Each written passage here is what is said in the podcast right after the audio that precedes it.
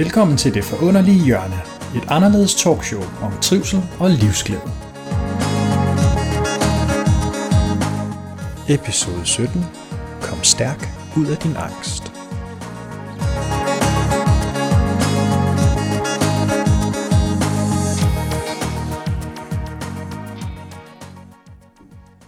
I den her episode, der handler det om Lissel Rand, som er min øh, gæst i dag. Jeg er blevet inviteret ind i Psykiatrifondens lokaler inde i København, og jeg gik galt. Nummer 37, det var nummer 43, men det lykkedes. Man kan sige, lige nu sidder vi her, og grunden til, at jeg gerne vil interviewe dig, Lissel, det er sådan set, fordi jeg synes, du har en ret interessant historie. Og mit udgangspunkt for det her, den her episode handler også om, at jeg vil gerne have fat i mennesket bag de ting, der nu kan være udfordrende. Mm. For at bringe noget inspiration ud i forhold til at tænke, hvad kan vi gøre for at passe på os selv i vores hverdag? Også fordi jeg jo selv har oplevet og kender rigtig mange, som på en eller anden måde går i en retning i livet, og tror, det er det rigtige, og det er det jo også, når man beslutter det. Men måske oplever det så går galt på et tidspunkt. Eller at det ikke giver mening længere, eller nå, jamen, har jeg de her udfordringer, det bliver ved med at ske. Mm. Og så det her med at turde stoppe op og sige, er det rigtige sted? Og hvad er det egentlig, der gør, at jeg har det, som jeg har det? Mm. Og det vil jeg rigtig gerne have dine bud på, også hvad der har været kendetegnet for dig, mm. og bringe lidt af det ud til mine lyttere. Mm. Så Lise, kan du ikke ganske kort lige fortælle os, hvor, hvad har du lavet igennem tidernes morgen, og hvor er du hen i dag? Jo, øh, det er jo et, øh, et stort spørgsmål, som jeg skal svare kort på, men altså, jeg kan jo sige, at jeg er 47 i dag og har en datter på 21, og jeg lever i mit fjerde parforhold. Så har vi i hvert fald lige sat sådan rammerne for, for privatlivet. Og så er jeg uddannet journalist, og så har jeg de sidste 20 år arbejdet i mediebranchen, og det, de sidste 12 år som, som leder, hvor jeg har været chefredaktør på øh, mange forskellige magasiner, blandt andet Psykologi og Q. Det kan være, at nogle af lytterne kender dem. Og så har jeg siddet også i bestyrelsen i alle medier, og jeg har været på Berlingske Tidene og på BT. Og så på den led, øh, inden for mit journalistiske virke, har jeg kørt sådan en, en, en karriere, eller hvad, det er i hvert fald meget det, folk kalder det. Man kan i hvert fald sige, at det der med at blive chefredaktør, det er jo sådan noget, der inden for journalistverdenen er sådan øh, det er noget af det, man kan stræbe efter. Øh, jeg besluttede så for, det er faktisk et år siden, at sige op og stoppe fuldstændig med at, at være øh, chefredaktør, og øh, jeg sagde simpelthen op. Og der skal lige siges, at jeg også er uddannet psykoterapeut, og har været rådgiver også herinde i Psykiatrifonden, hvor vi jo sidder i dag, i to år, og også er instruktør i psykisk førstehjælp. Så jeg kunne bare mærke, at det med at arbejde med mennesker og være med til at guide folk, også lidt i forhold til, at du sagde det der med, hvor vi er på vej hen, eller øh, få folk til ligesom at finde ud af, hvad det er for nogle ressourcer, man egentlig rummer, og hvordan man sætter dem i spil, og egentlig øh, sætter en kæp i hjulet for alle de der sådan noget negative cirkler, man kan have. At det synes jeg var øh, sådan ret fantastisk at arbejde med. Og så tænkte jeg sådan lidt, jamen, øh, hvis jeg ikke var bange, hvad ville jeg så gøre? Og det er faktisk sådan lidt mit motto at leve efter, hvor jeg hele tiden sådan syretester mig selv i. Hvis jeg ikke var bange, hvad ville jeg så gøre? Så ville jeg sige op. Og så ville jeg gøre noget andet. Og så var det, at jeg så faktisk øh, gjorde det. Og så, det vil sige, så det sidste år, der har jeg så levet af at øh, coache folk, som er sygemeldt med stress, angst og depression. Og underviser også og holder så kurser også i psykisk førstehjælp, hvor jeg er ude og undervise, og det er sådan, kan man sige, forudsætningsløst. Det vil sige, det er alle mennesker, det er ikke folk, der er fagpersoner på nogen måde, men sådan egentlig at klæde alle mennesker på til, hvordan kan man egentlig udvise akut medmenneskelighed i forhold til folk, som er i krise eller er i gang med at udvikle en psykisk sygdom. Fordi der er så meget berøringsangst i forhold til øh, at øh, gå til folk eller sige, ved du hvad, du plejer at grine af mine jokes, det gør du ikke længere, hvad der er galt eller et eller andet. Ikke? Og, øh, og, og det synes jeg var fantastisk egentlig så nu at være ude og, og hjælpe og gøre på den måde. Og det, der egentlig også lidt har ført mig på sporet til også at tage det her spring, det er også, at jeg for, jeg tror det er to eller tre år siden, der udkom jeg med en bog, der hedder Kom stærk ud af din angst. En personlig beretning om at ligne en succes udenpå, men at være bange indeni. Og det var sådan en, en bog, jeg havde skrevet omkring min egen periode på cirka 10 år af mit liv, hvor jeg faktisk øh, havde det hæsligt af helvedes til, kan man egentlig godt sige. Øh, og var nede at suge grundvand, som jeg også kalder det, og, og komme op til overfladen igen. Men øh, jeg boksede rigtig meget med angst, og, og det, i dag kan jeg se, at det har været stressudløst, men, men jeg havde rigtig, rigtig meget angst, og det skrev jeg så en bog om, og den er jo så også ude og holde mange foredrag om, fordi jeg vil så gerne være med til at vise, at, øh, at det kan godt være, at man har angst, stress eller depression, men det er ikke ens, hele ens identitet. Og øh, jeg har ligesom også Psykiatrifonden har den holdning, at øh, psykisk sygdom, altså angst, stress, depression, det er noget, man har. Det er ikke noget, man er, og det er noget, man kan blive rask af igen. Så derfor er jeg sådan set også sådan lidt prøver at være ude og være den gode historie, eller øh, det gode eksempel på, hvor dårligt og hvor hæsligt man kan have haft det, og man faktisk øh, i sin dernede på havbunden øh, faktisk øh, kan få en masse indsigter og faktisk øh, få kontakt til en masse ressourcer og styrke, som man faktisk øh, kan, kan bruge, når man kommer op igen, og faktisk være endnu stærkere, eller gladere, eller hvad det nu er, man, man egentlig søger. Så det var et øh, meget, meget langt svar på et kort spørgsmål i, hvor jeg er. Men det er den pakke, Men det der er sidder kort foran spørgsmål dig. på en lang historie. ja, men det, er, men det er sådan øh, lige sådan øh, hurtigt, øh, i hvert fald, hvis jeg skal sætte hegnspælene på, Ja. øh, hvor jeg er. Ikke? ja. Men er det ikke også på havets bund, at man finder alle korallerne og jo, de smukke sikkert, perler? sikkert, men, øh, men altså, der kan godt nok også være meget grumset, og meget, altså, man kan også være god til selv at stampe meget sand op, ikke? Ja. så du ikke kan se noget, hvis vi nu skal bruge det billede. og så vil jeg i øvrigt sige, at øh, det er egentlig en mærkelig metafor, fordi jeg har astma, så det sidste, jeg har prøvet, det er at dykke. Ja, og det sidste, du har brug for måske endda. ja. Ja. Lisel, hvad er det så, der gør, at, at du vælger den retning? For en ting er, at du så i dag synes, det giver mening det her, fordi du selv har oplevet mm. at være i den proces. Men, men på forkant af det, mm. fordi der må være noget i dig, der også synes, at der er noget ved det her med det medmenneskelige, at komme ud og så inspirere og være sammen med andre mennesker. Fordi det grundtræk må, kan jeg jo godt genkende i også, at må ligge i det journalistiske. Mm. Og det her med at have, gøre noget godt for andre og være leder og inspirere noget til noget sammenhold. Hey, vi, vi gør det her sammen, og der er sådan meget ressourcer i dig, som du også sagde.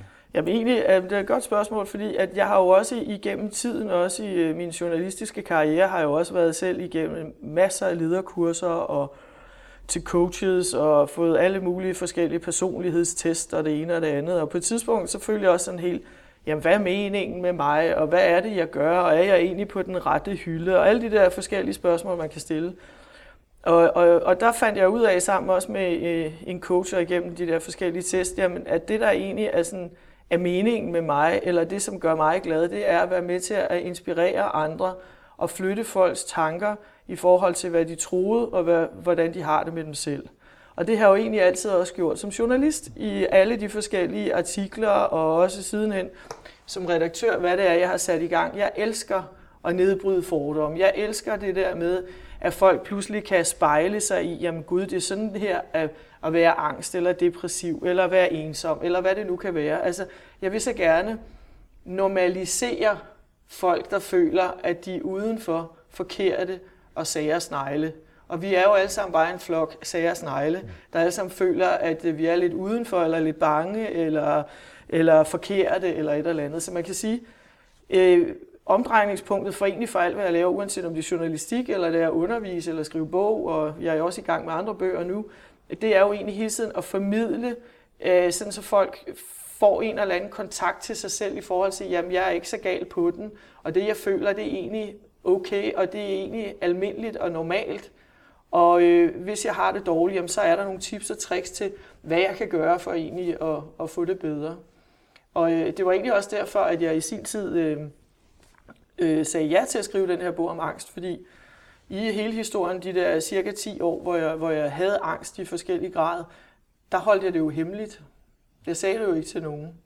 Det var kun min øh, mor og min daværende mand, der vidste. Og ellers så kørte jeg jo fuldstændig facade, og havde det af helvedes til, men, men lignede en, der havde det fedt. Mm. Øhm, og, og, og så var det på et tidspunkt, at jeg, øh, der, som, det var i Q, øh, hvor jeg skulle skrive en leder, og så havde vi så i selve magasinet øh, en artikel med en kvinde, der havde angst, og så skrev jeg så bare i lederen, jamen jeg kender godt til det her med at føle, at man skal dø, når man kører i bus, eller når man kommer ind i et mødelokale, så drejer det hele rundt, og alt er mærkeligt og sådan noget. Øh. Og så ringede et forlag så til mig, efter de havde læst den der leder, og spurgte sådan, kunne du forestille dig sådan at folde din historie ud og skrive den øh, som en bog? Og så tænkte jeg jo i lang tid sådan det der med, ah, altså, gider jeg nu at være hende med angsten? Altså, og, og så tænkte jeg sådan lidt, jo, det gider jeg egentlig godt, fordi øh, nu har jeg overskud, jeg er jo ikke længere i proces, jeg har jo ikke angst længere. Øh, og så samtidig har jeg jo netop i mit virke som journalist jo ikke lavet andet end hele tiden at få folk til at stille sig frem.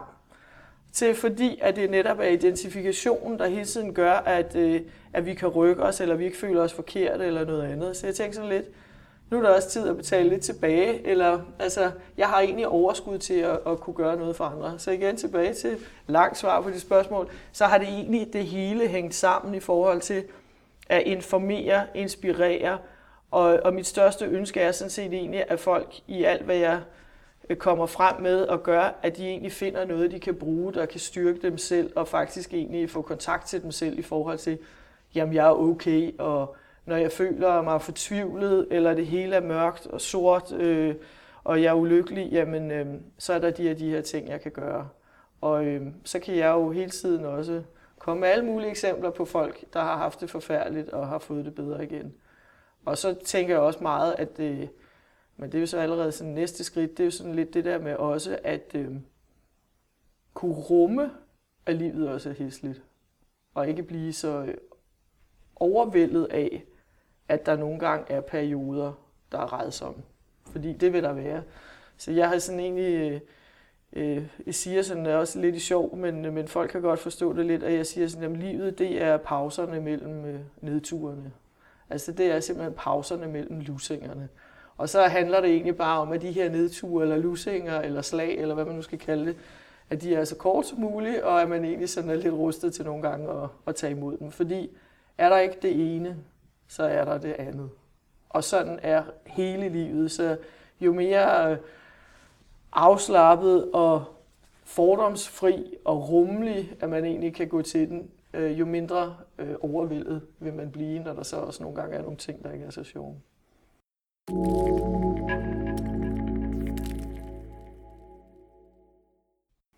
Hvordan har det så været for dig før i tiden i forhold til ikke at få de lusinger? For der må jo også været noget, der har gjort, at det, det fandme ikke rart for mig at mm. få et slag og være den her dårlige, siden at det også er svært at kunne give udtryk for at vise andre, end de helt nære, mm. at der er en angst. Og det må også være den der frygt for at kunne indrømme over for sig selv, jeg har faktisk noget, der ikke er så behageligt. Mm.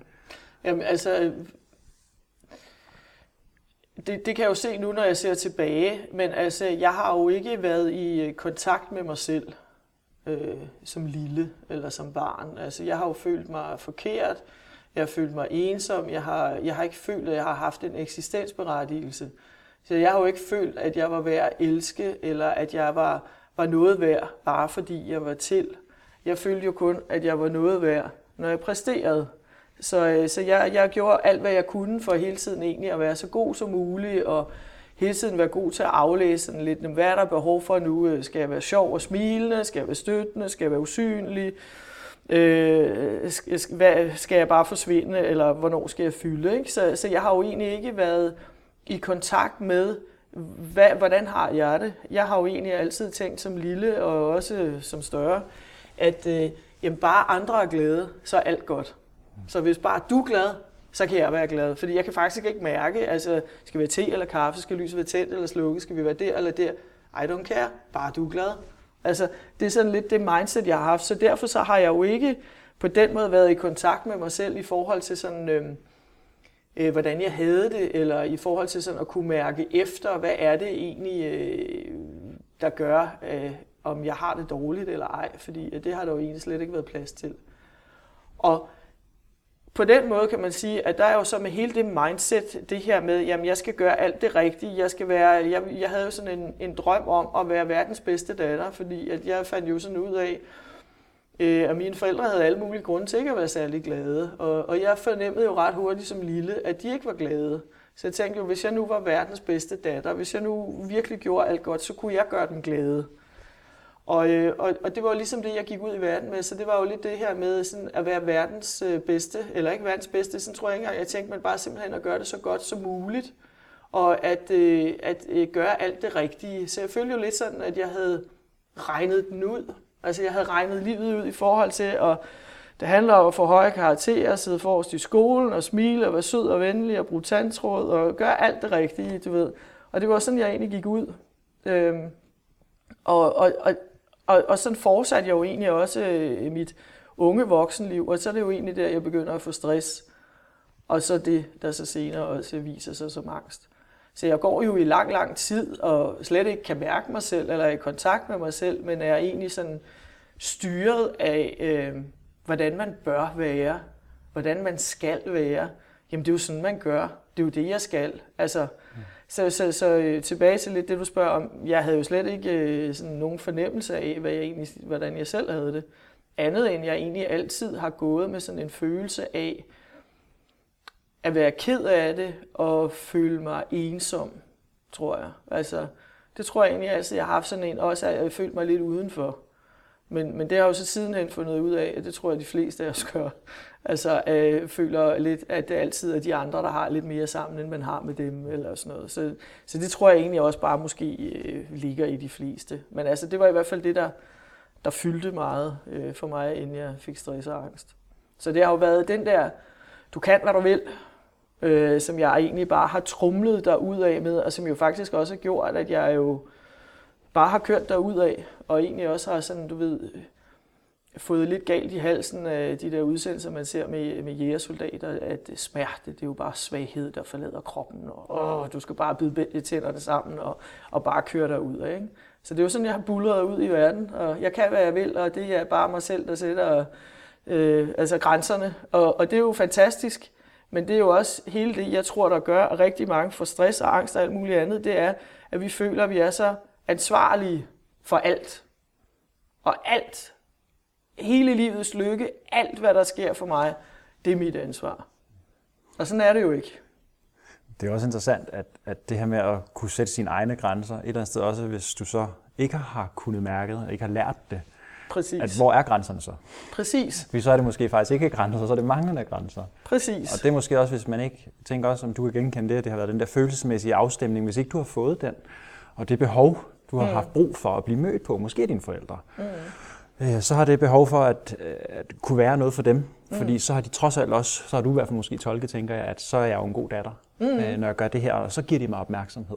Præcis. Altså, så kommer der hurtigt sådan en, øh, man udflyder. Altså, mm. hvor, hvor er du henne? Præcis. Og så bliver ens hurtigste agenda et eller andet sted bare for at få, få den der nysgerrighed, og hey, jeg ser dig, datter. Mm. Bare fordi du er her. Du skal ikke gøre noget. Mm. Men så bliver det det målet for, at jamen, nu, er jeg, nu er jeg holdt af. Mm. Og så bliver man sådan en, der farer rundt alle steder og bliver lidt medløberen, og ja, den underlige snegl, som helst mm. ikke, du mm. ved, gør noget forkert. Mm. Det er farligt. Mm. Ja. ja, ja, men øh, helt rigtigt, og det har jeg jo også gjort langt hen ad vejen, men så har jeg jo også øh, senere hen kunne se, jeg har jo også haft en eller anden sådan... Øh, fanden i voldsked, altså fordi jeg har jo også øh, turet nogle ting, ikke? Øh, altså ellers havde jeg jo heller ikke... Øh, Hvor kommer det fra? Modet, eller det der ture at gøre, jamen, det, det ved jeg faktisk ikke, men, men, men jeg tror, at det, som jeg i hvert fald har fået, og som jeg, eller har, øh, som jeg kan se, der har været en stor fordel, det har været det her med øh, altså at have en drivkraft. Altså, eller en, altså du ved, når vi nu snakker om før det der med at flyde op, altså hvad hedder sådan noget, en bøje. Sådan. Ja, ja, ja, altså du ved, i hvert fald at jeg hele tiden er svuppet op igen, ikke? Agtigt. Jeg ved, jeg ved ikke, hvor det kommer fra. Jeg tænker bare egentlig, at det måske også er sådan en overlevelsesdrift, mm. som de fleste måske egentlig har. Det der med, at man jo med gerne vil og, og vise, at nu er jeg har, har mulighederne og alt det der. Ikke? Jeg synes, nogle mennesker, så kan vi jo godt, vi er jo alle sammen skruet sammen forskellige, som mm. den snart vi nogle gange er. Ja, ja. og der tænker jeg også bare, at nogle mennesker, jeg møder, de, de kan godt af grundnatur have sådan et eller andet med sig, som, mm. som netop kan være den her øh, livlighed, og mm. jeg vil gerne, og et eller andet sted meget lyst sind. Mm. Og, og måske er det også det, det, jeg fornemmer hos dig, tænker ja. jeg. Sådan, ja. Der er den her livsglæde over at være til i det hele taget. Jamen det er faktisk øh, det, det er ret interessant, det du siger, fordi jeg tror, jeg lidt har fået i vuggegave at have et lyssind. Øh, og det er, det er nok også det, der egentlig øh, øh, har, har, har hjulpet mig ret meget. Og der vil jeg jo sige igen, og det er tilbage til også det der, som jeg startede med at sige, at der er så mange, der kan føle sig forkerte, fordi der er al den her positive psykologi, og du skal bare tænke dig glad, og du bestemmer selv dit humør, og alle de der ting. Og det er igen at gøre alle de mennesker forkert, som ikke har det sådan. Fordi nej, selvfølgelig kan du til en vis grænse sige godt, hvordan, vil jeg, hvordan skal mit mindset være, når jeg går ind i det her. Men der er altså bare nogle af os, der har lettere ved det end andre. Og man kan altså mere være i, i mål end dur. Øh, og, og, og, og der tror jeg bare, at jeg har været heldig genetisk, og det er jo genetisk også, hvordan øh, at man øh, er skruet sammen der, at have fået, at jeg, jeg ser mere tingene lyst, og altid er god til at se lyset i, i tunnelen, eller i sprækken, eller et eller andet. Og det kan jo være en fordel, men det kan jo også nogle gange være det, der giver stress, fordi at man jo aldrig giver op. Det er jo det. Og jeg tænker også, at, at så kommer den der lille grundstamme af, at jeg skal sørge for, at folk omkring mig har det godt. Mm. Fordi til synligheden er det ikke særlig rart for mig heller, at når de ikke er glade, så er jeg jo heller ikke glad. Mm. Og så tolker som lille barn, at jeg tager den mm. på mig, og det er mm. mig, der har ansvaret for det. Mm. Og hvis du så samtidig er meget lyssind og gerne vil andre det godt, øh, så, så risikerer man bare at gå ud af en, en, en bane, drevet af et, jeg tænker også på sådan et indre behov for, åh, oh, hvorfor, hvorfor kan vi ikke bare være trygge og tillidsfulde mm. sammen mm. og føle, at det, der er rart her. Mm. Det er jo den følelse, du ikke har haft så. Ja, ja, ja. og så den der grundfornemmelse af, at oh, vi skal jo have det godt sammen. Mm. Samtidig med, at du så gerne vil andre det godt, mm. og du også har den der, at jeg skal sgu, der skal sgu ske noget, ikke? Oh, oh. Kan du genkende det også fra, fra de mennesker, du så møder gennem din karriere? Kan, mm. kan du se dig selv, og har du haft sådan en forkærlighed et eller andet sted for en vis type af dine ansatte og dem, du har mødt? Jamen, altså, jeg, jeg, jeg, jeg er helt med på, at jeg, jeg tiltrækkes mest af lyse mennesker. Altså, jeg kan godt lide, at, at folk øh, er, er positive. Altså, det, det, det bliver jeg tiltrukket af, det må jeg klart sige. Men, men jeg har godt nok... Øh, altså, jeg synes, jeg har arbejdet med alle typer øh, igennem øh, tiden, og jeg har kunne se, og, og det, jeg håber ikke alle lytter med så. Nej, men, men, men, men, men jeg har egentlig altid... Det ligger en biblet ind over. nej, nej, men jeg, jeg nævner ikke navne, men, altså, men jeg har altid haft en, øh, en evne til at kunne øh, håndtere vanskelige personer. Øh, også vanskelige chefer. Øh, fordi at, øh, og det, det kan jo så lyde lidt strengt, men, men jeg har jo også øh, været trænet i hjemmefra lidt at håndtere øh, uforudsigelighed, øh, ting, der nogle gange ikke øh, helt giver mening, øh, og, og hvor man også så nogle gange bare kan sige, at altså, øh, lad være med at tage dig af, hvad der sker, men øh, prøv at se det større budskab i det, eller øh, fidusen i det, eller få det bedste ud af det, eller øh, godt, øh, hvad kan vi tolke ud af det her, og hvordan kan vi så egentlig forme det til noget, der giver mening. Så man kan sige, det, det du har været lidt tvunget til at oparbejde den egenskab, har jo så også været en god styrke at have senere hen. Sindssyg styrke. Og det er også det, jeg lidt siger i, i sjov, at der er, altså, der er ret mange fordele i at komme fra noget dysfunktionelt. Mm. Fordi du bliver jo knivskarp og dygtig jonglør i forhold til at kunne manøvrere og forstå og rumme og tolke og være på. Altså, jeg bliver jo ikke slået ud af, af forskellige ting, som jeg kunne se andre blive. Og, så, øh, og det er jo så sidenhen, hvor jeg jo så har lært, øh, og også blevet psykoterapeut og gået i masser af terapi og sådan noget. Men altså den største gave i hele det her, det har været at lære ikke at tage noget personligt. Altså, da det ikke gik op for mig, så var det altså lidt som om, at øh, det hele ændrede sig. Fordi at hvis folk så sure ud, eller ikke hilste, eller svarede mærkeligt, eller et eller andet, så var det jo lige pludselig tænkt, jamen altså, tidligere havde jeg tænkt, jeg bliver fyret, eller nej, der er noget galt, eller skulle jeg have sagt det der i fredags, eller jeg lød måske også for kort for hovedet der i torsdags, da vi snakkede. Altså du ved, den kørte bare derud af. Og efter jeg begyndte ligesom at få det der med, jamen det er ikke mit ansvar, og jeg er ikke tankelæser, jeg ved faktisk ikke, hvad der sker i andre, øh, der, der blev det altså lige pludselig lidt lettere. Så hvis folk så sure ud, eller ikke svarede ordentligt, eller et eller andet, så tænkte jeg, at det ikke havde noget med mig at gøre. Det kunne være, at vedkommende havde ondt i maven, eller havde influenza, eller lige havde skændtes med konen eller kæresten. Eller, altså, så det blev igen i forhold til det der med at håndtere vanskelige personer, hvis man kan sige det sådan, gjort, at øh, det har jeg ikke så svært ved.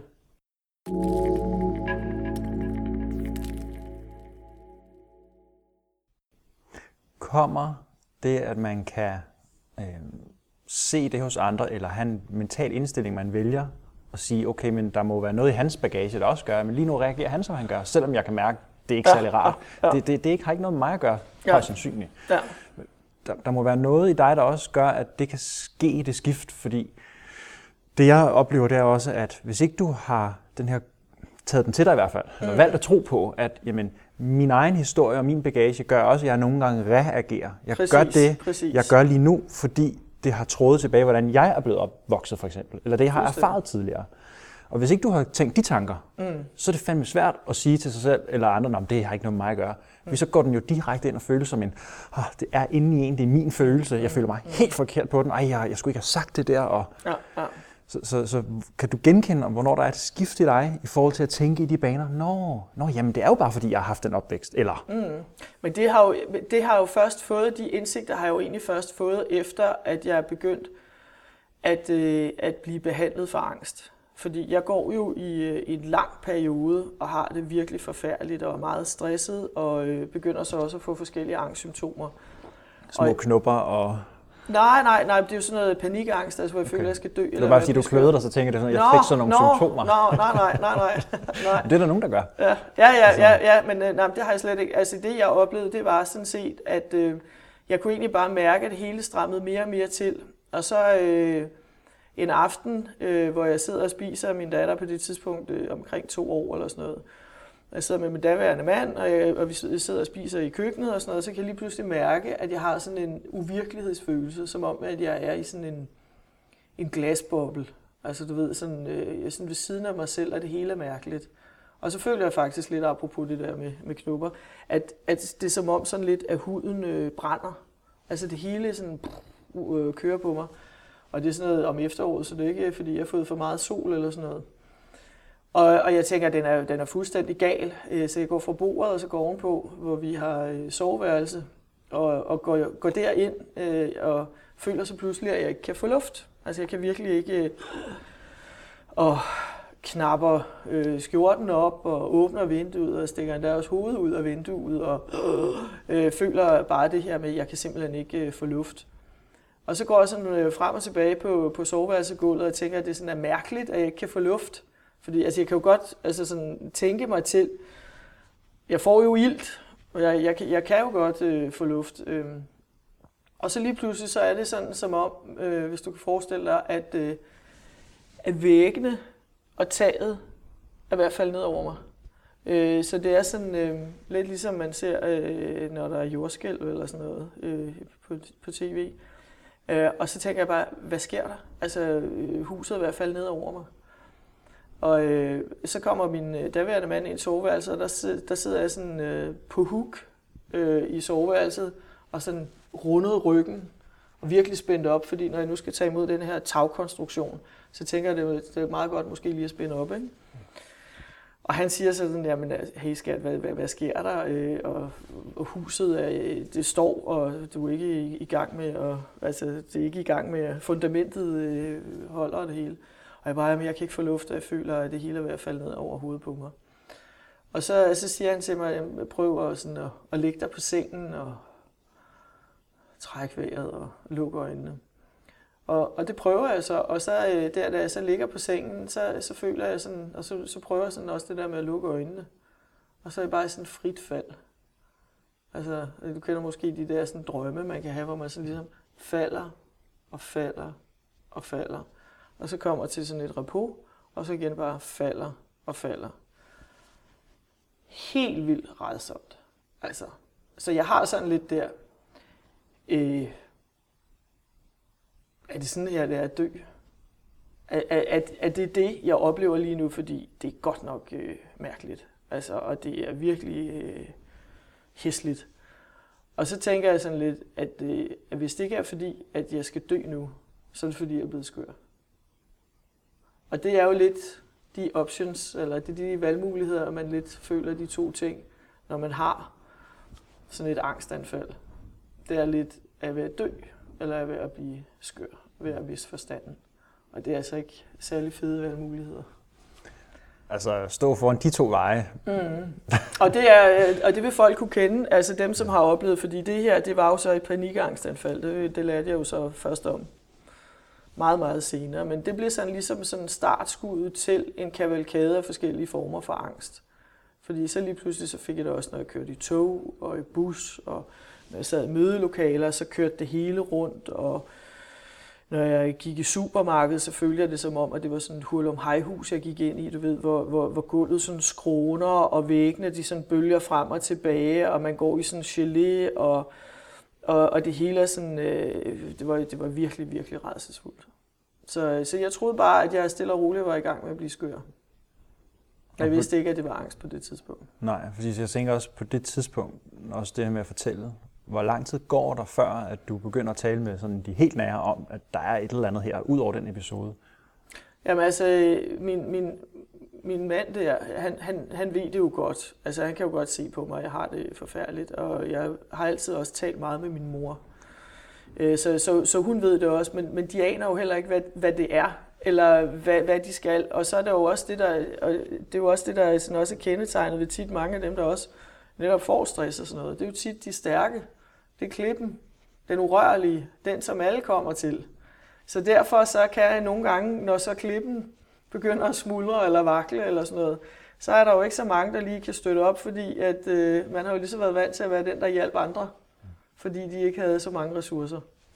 Så, så der er ikke så mange, der egentlig sådan lige siger, hov, hvad sker der der? Og nu holder, er jeg også dygtig til at holde en facade, og jeg vil også sige, at nogle gange så taler man om, at det er så, øh, så negativt at have en facade, men jeg vil næsten øh, også våge den påstand, at facaden har, har reddet mig.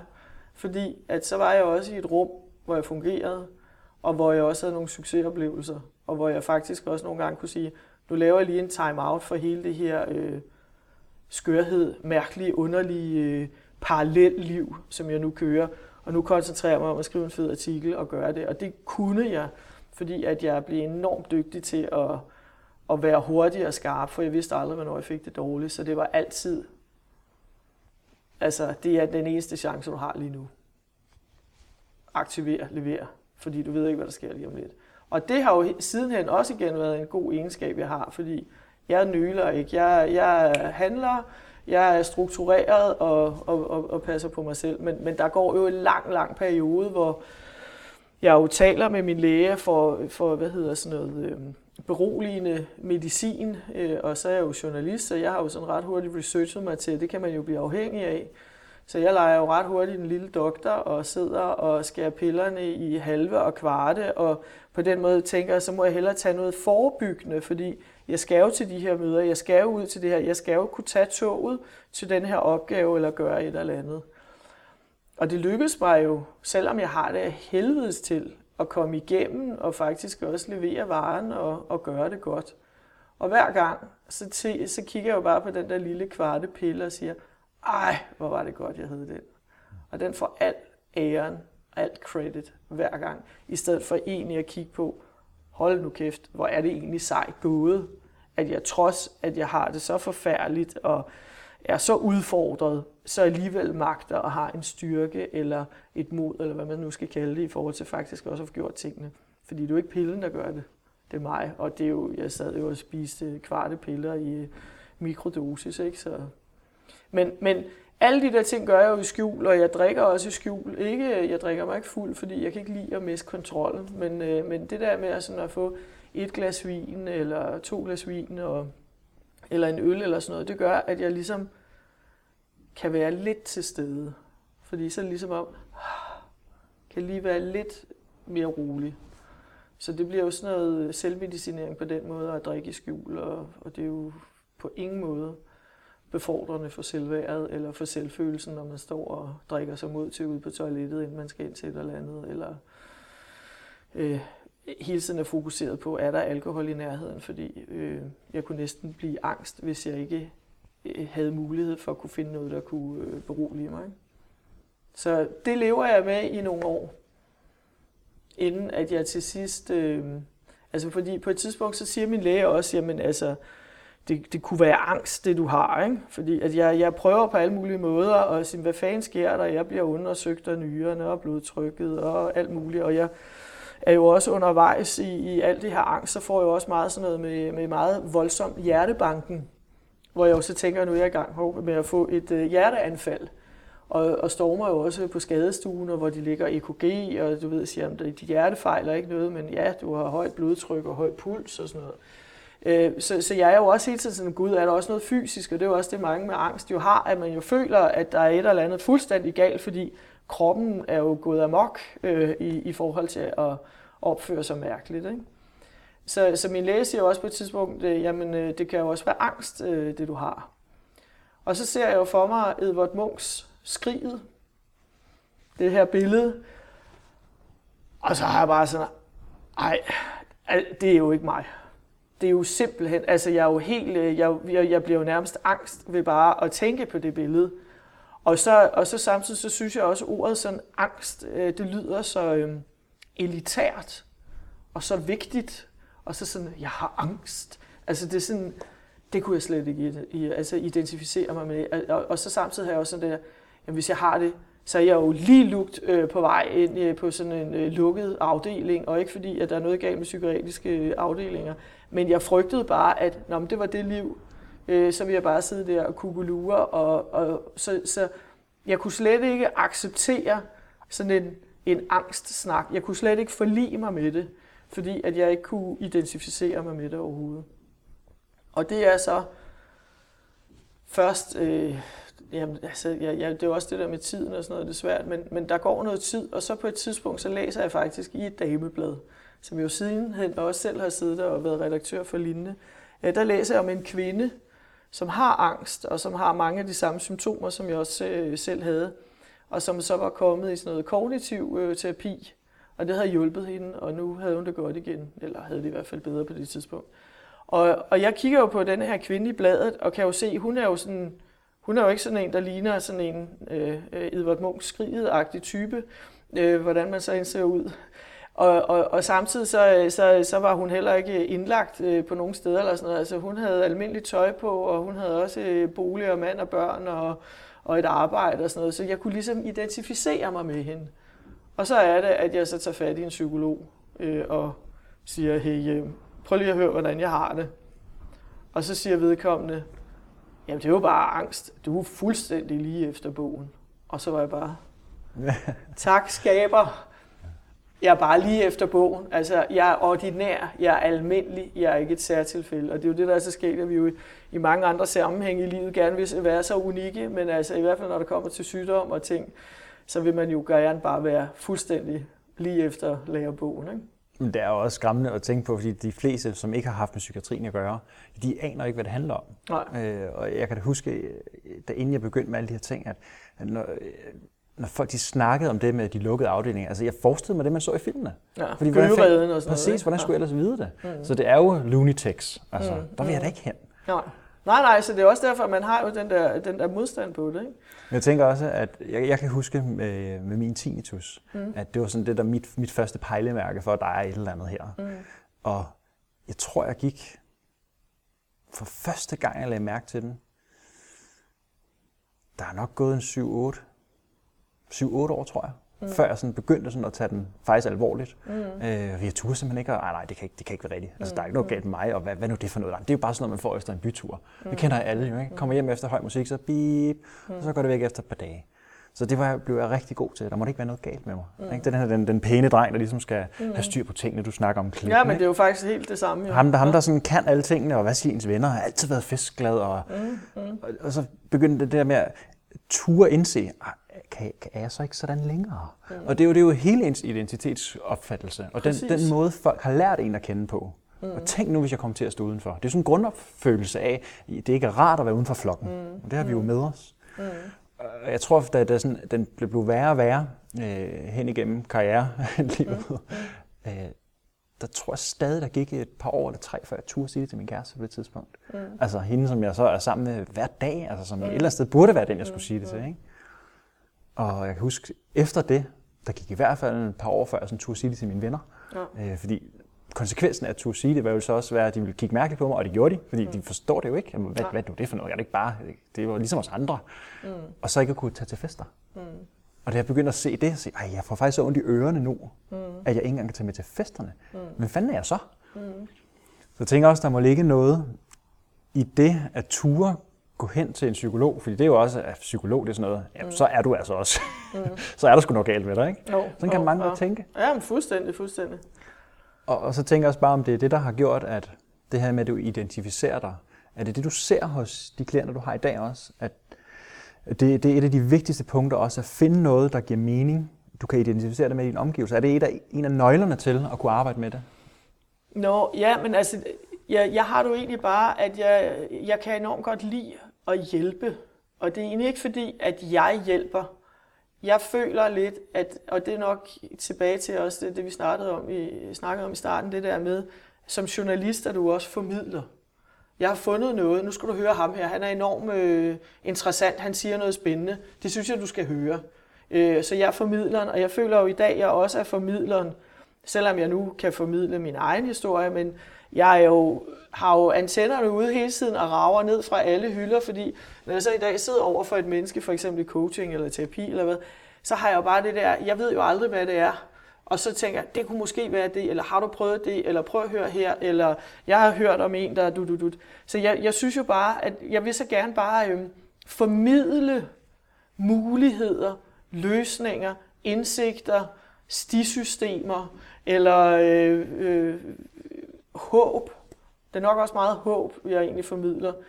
Øh, det vil jeg bare gerne øh, gøre til andre. Og jeg har det i dag sådan, at, øh, at det, det har ikke noget med mig at gøre, så det er ikke fordi, jeg skal have en credit for det på den måde.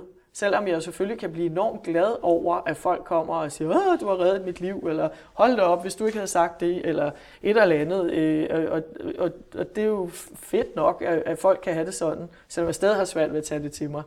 Øh, men, men, men det er mere det der med at formidle, så det er ikke øh, så meget øh, det der, som du spurgte om med sådan, at, øh, at skulle være der eller gøre. Det er mere sådan den der med, at jeg ved noget, eller jeg har set noget, eller jeg har oplevet et eller andet, som du måske kunne have glæde af. Prøv lige at sige her. Og det er så et eller andet sted, det er også det, du så i hende i artiklen. Mm. At her der kan du se en, der faktisk gennem bladet og hendes historie formidlede det til dig. Ja. At, nå ja, men det er en vej og en mulighed. Som Præcis. Den, kan, den synes ja. jeg giver, den virker, ja. den smager meget godt til mig. Ja, men eller jeg tænker i hvert fald bare, at hun havde noget af det samme lidt, som jeg havde. Hun havde øh, kognitiv terapi, havde jo aldrig nogensinde hørt om, for jeg anede overhovedet ikke, hvad det var, men det er jo sådan noget tanker, følelser og adfærd, som man så arbejder med. Og så tog jeg så, så slog jeg jo simpelthen op, øh, sådan øh, psykolog, angst, øh, kognitiv, bingo, så var der egentlig nærområdet. altså, det var, det var. Det var, var Google. ja, øh, ja, men det var, jeg tror faktisk, at jeg er jo også fra før internettet med 47, så jeg, jeg blev faktisk journalist, øh, før der var internet. Ja. Det var muligt. Er du en af den type? Okay, på den tid.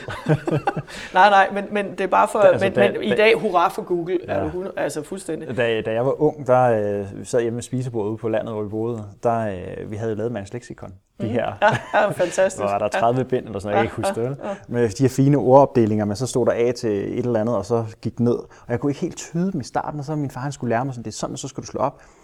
Og i god mening ville jeg jo gerne have, at jeg kunne det, fordi dengang var der jo ikke computer og internet. Mm. Så, så, så, så hvis jeg havde et spørgsmål til, hvorfor er det egentlig det der, hvorfor sker det derude, jeg kan ikke forstå det der. Så slå lige op leksikonet. Og det blev sådan en standardfrase, slå lige op leksikonet. Mm. Mm. Og jeg kan bare huske nogle gange, så blev jeg pisse irriteret over, jamen, kan du ikke bare fortælle mig det? Lige nu ja, gider jeg faktisk ikke slå det op. Ja. Øh, men jeg, det jeg kan se, jeg har taget med fra det, det er, at der ligger noget i, at jeg har altid haft behov for at få andres, andres holdninger først. Mm. Andres meninger. Mm. Øh, og det kommer også blandt andet blevet forstærket derigennem, og det er det her med at ture stå ved, mm. jeg har en tinnitus, eller ture stå ved, jeg har en angst. Mm. Øh, og mange af dem, jeg møder, når jeg har mine klienter, det er også at ture se ind i sig selv, og mm. et eller andet vide, man kan det. Mm. Og sige, okay, mm. Nå, men, hvad er det så, der giver mening for mig, eller hvad gør mig glad, eller mm. hvad er det, jeg har brug for? Mm. Det her, du snakker om, at kunne mærke sig selv i det hele taget. Mm. Mm. Og der kan jeg bare genkende for den gang, at det er jo en af et lille symptom på mm. ikke at mærke efter. Ja, ja. Øh, fordi jeg var vant til at få, men så slår det op, jamen, så mm. gør du det, og så gør mm. du det. Mm. Og min far han er super dygtig til den slags. Mm. Meget, meget øh, altså, håndværksmæssigt mm. dygtig mand. Ikke? Så det kommer jeg jo også fra. Ja, ja, ja. Øh, og så må jeg sige, så kan mange mennesker godt vokse op og opleve, at de faktisk ikke er skruet sådan sammen. Mm. Per natur. Ligesom du også har en bestemt måde at være på, du altid har været. Mm. Øh, og så er du måske bare ikke blevet mødt på noget, det du har behov for. Ja. Og der kan man sige, der, når jeg i dag skal lave noget praktisk, jeg er så glad for, at jeg har lært det. Ligesom du siger, der er en styrke i de ting, du har haft med dig, ja, som ja, et eller andet sted ja. også kan have været det, der har været mm. lidt farligt nogle gange, men hold kæft, hvor det godt, jeg har gjort det. Mm. Den der viljestyrke. Mm. Hvor at, F, hvor er jeg glad for, at jeg har lært alle de ting. Mm. Blevet mega praktisk. Det er ja, så dejligt. Ja, fuldstændig. Men det er det der med, at det kribler ikke i fingrene. Ja, ja. Altså det er ikke sådan en grund, ej, nu skal jeg bare gøre et eller andet. Jeg er glad for, at jeg har lært det, så er det det. Mm.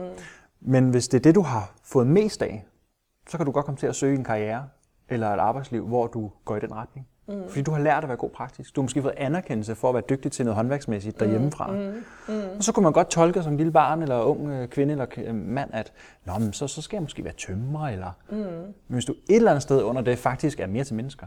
Mm. Ja, ja, ja, ja, præcis. præcis. Og, og, og der kan man sige, der har du nok et eller andet sted, man kan sige, kalde det heldig, men trods alt faktisk har bevæget dig i en retning, hvor du har haft din grundnatur mm. med dig. Mm. Den der grundformidling, det der et eller andet sted ligger meget godt til dig. Mm. Øh, så du faktisk et eller andet sted faktisk ikke har behøvet at skifte branche. Jeg møder rigtig mange, så var det også for mig, hvor branchen ikke er den rigtige. Mm. Hvor de har valgt på baggrund af noget, der ikke var deres værdier. Ja, ja. Øh, og det var derfor, jeg skulle være ingeniør. Mm. så jeg kunne tjene mm. penge på det, ja. der var noget prestige, få en god pension, mm. og jeg kan lave noget med mine hænder. Ja, ja. Men, men det er det, man kan godt, jeg plejer gerne at sige til mine oplæg nogle gange, man kan godt blive god til noget, mm. og egentlig ikke være god til det. Mm. Du kan godt blive god til en uddannelse, men egentlig ikke være god til det. Mm. Jeg var en sindssygt dygtig ingeniør. Topkarakter. Jobbet foran alle mulige andre som nyuddannet. Mm. Top. Altså alt var, som det skulle være. Jeg var, jeg var egentlig ikke god til det. Ja. Altså den der, ja. du ved, passionen var der ikke. Nej, nej, nej, nej, nej. Så det er super fint, jeg var glad for det. Jeg har lært rigtig meget, at jeg bruger det i dag. Mm. Men det er jo igen det med, at du kan godt ende i en angstsituation, oplever med nogle af dem, jeg sidder med, hvor at man har jagtet noget, som man troede var ens eget, mm. men et eller andet sted, så den illusion om noget, den brister. Mm. Og hvad står man så tilbage med? Og så rammer det hele jo. Ja. Og det kan godt sætte sig som en helt urmekanisme, en at man bliver altså dyb, altså følelsesmæssig, mm. kropslig angst. Mm. Mm. Fordi hvem er jeg så uden det her? Ja.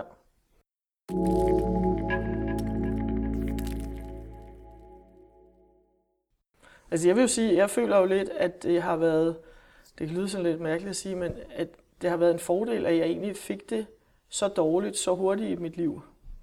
Altså fordi, at jeg har jo allerede, altså der, hvor, hvor min angst øh, virkelig buller, og hvor jeg virkelig har det forfærdeligt, det er jo sådan fra, at jeg er sådan noget 20-30 år.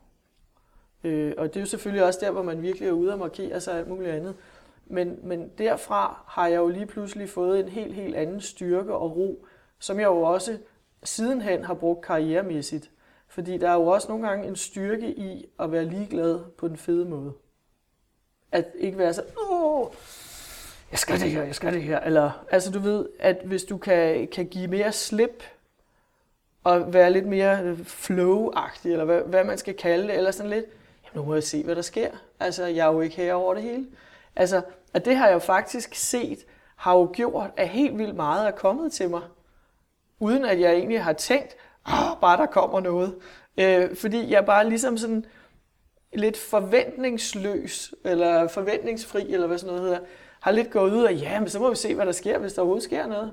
Jeg har det fint her. Og det kan jeg mærke, det synes jeg for mig er en kolossal styrke, at, være, at kunne øh, tage det roligt og have den der, ja ja, det skal sgu nok gå. Fordi sådan havde jeg det ved Gud ikke tidligere. Jeg kan sige, den der psykiske robusthed, der også kommer at have gået igennem den proces, mm. du har, mm. og have lykkedes med at komme ud på den anden side og forstået, hvad mm. det er det, der mm. skete, hvorfor endte jeg i min angst, og så arbejde sig igennem den. Ja. At det kan jo også gøre dig endnu bedre rustet til det. Ja. Altså det er jo en gave at få med ja, på bagkant. Ja, præcis. Ja.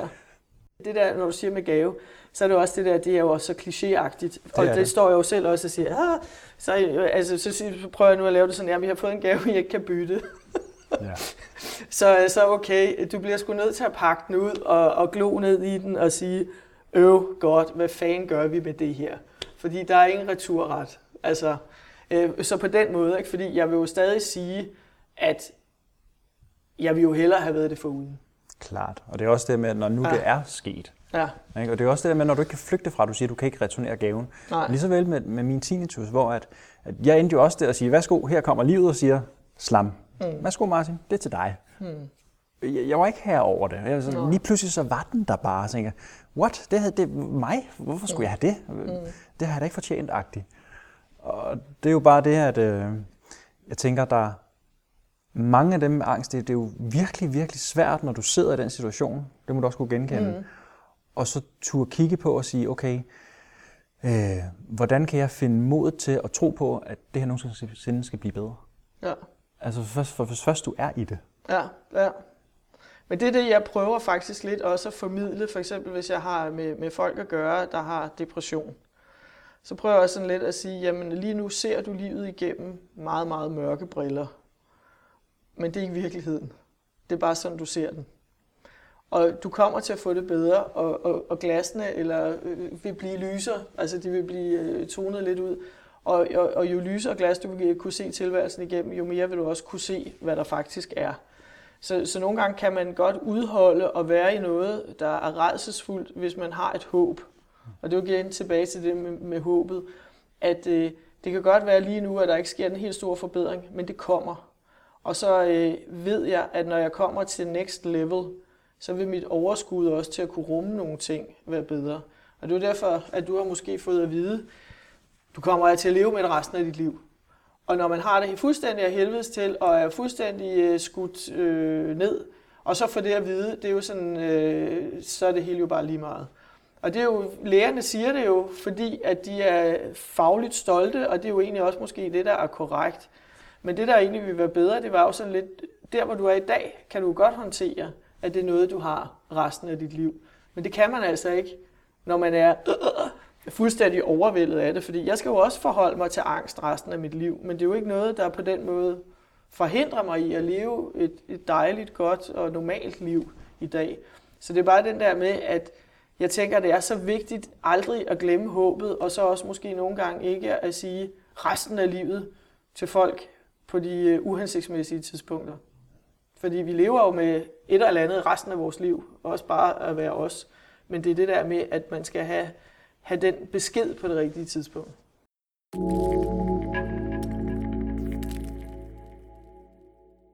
Lise, du fortæller så det her med, at du er til den her psykolog mm. med det kognitive terapi, og du kan synes, okay, der, der er noget, jeg synes giver mening i det, og jeg vil gerne mm. gøre noget ved det. Mm. Hvad, hvad, hvad er der med mig? Mm. Øhm, hvad er det, der i det gør? Hvad er det for nogle ting, I laver, som gør, at du rent faktisk kan se, at det virker, og hvordan får du det til at virke?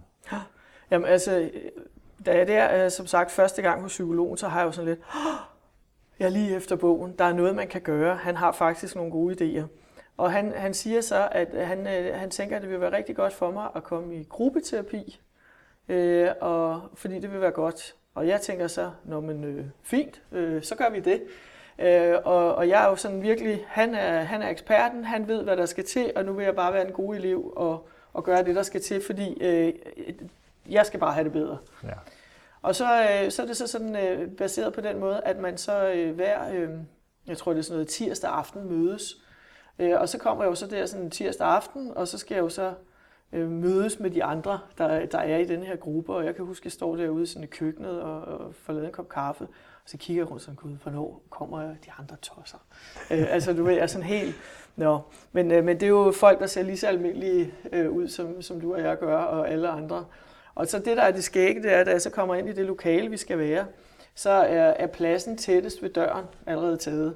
Og når jeg siger det, så er det jo fordi, dem, der, der kender til angst, ved jo, at det er det første, man afdækker. Det er jo sådan flugtmuligheder. Det er simpelthen, at man med det samme læser, hvordan kan jeg hurtigst muligt besvime, dø, øh, forsvinde, uden at øh, det fylder for meget for de andre. og, øh, og så kommer jeg jo så ind i, i denne her gruppe. Jeg kan ikke huske, vi er 8 eller 10 øh, mennesker. Og så psykologen. Og jeg, jeg sidder så ved siden af en, en mand, virkelig flot klædt i, øh, i jakkesæt og med attaché og det hele, og han er direktør for en, en, en større dansk virksomhed, og jeg tænker sådan, hold da op, øh, det er så også en med angst, og han havde for eksempel så meget social angst, at han ikke kunne tale for sine medarbejdere, han øh, lavede alle mulige mærkelige øh, øh, ting for at undgå at skulle stå og tale med dem, og, og, og det var for ham et stort problem. Så var der en i gruppen, der øh, for eksempel ikke kunne øh, spise øh, frokost med sine kollegaer. Han kunne ikke synke og følte hele tiden, at han sådan rystede på hænderne. Der var andre i gruppen, der havde sådan, at de rødmede, øh, og for eksempel, og alle mulige forskellige ting, som jo lige pludselig bliver lidt skægt og nørde i, øh, nå, er det sådan, at du, øh, nå, er det dit tell, eller hvad man kan sige, at, at det lige pludselig bliver sådan, wow, man kan sidde her med folk jo, som er succesfulde, eller i hvert fald ser sådan ud, eller ser almindelige ud på alle mulige måder, der har deres sådan, øh, forskellige udfordringer.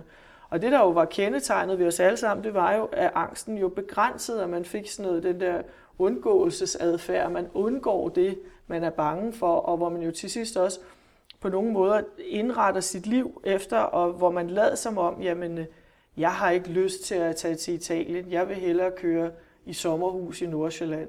Men det handler faktisk om, at folk ikke tør flyve, eller Jeg vil hellere være single, fordi alle mænd er idioter. Men det handler om, at man faktisk ikke tør gå på en date og måske blive afvist. Eller jeg gider ikke i det her efteruddannelse, det er lige meget, men det handler faktisk om, at man er så angst, fordi når man starter med noget nyt, så er der jo de her præsentationsrunder, hvor man for eksempel skal sige sit navn. Så alle mulige måder bliver folk begrænset på, eller de spiser ikke frokost med deres kollegaer, eller de tager ikke til, øh, til fester, eller øh, er sociale, eller, og finder alle mulige forklaringer på, hvorfor man ikke gør det, i stedet for egentlig at face your fear, altså at se frygten i øjnene og, og faktisk gøre noget ved det. Og det er lidt det, det handler om, når vi får den her undervisning af psykologen, og hvor vi jo lærer alt omkring følelser og adfærd, og hvad er det for nogle ting. Altså egentlig bliver sådan undervist i, hvad vil det sige at have angst. Og så det, der er jo sådan er virkelig den gode træning, det er jo, at vi jo så skal til hver gang til næste gang skal man jo så træne det, som man er allermest bange for. Og øh, jeg havde for eksempel, at jeg skulle købe en øh, liter letmælk i øh, superbrusen øh, i myldretid.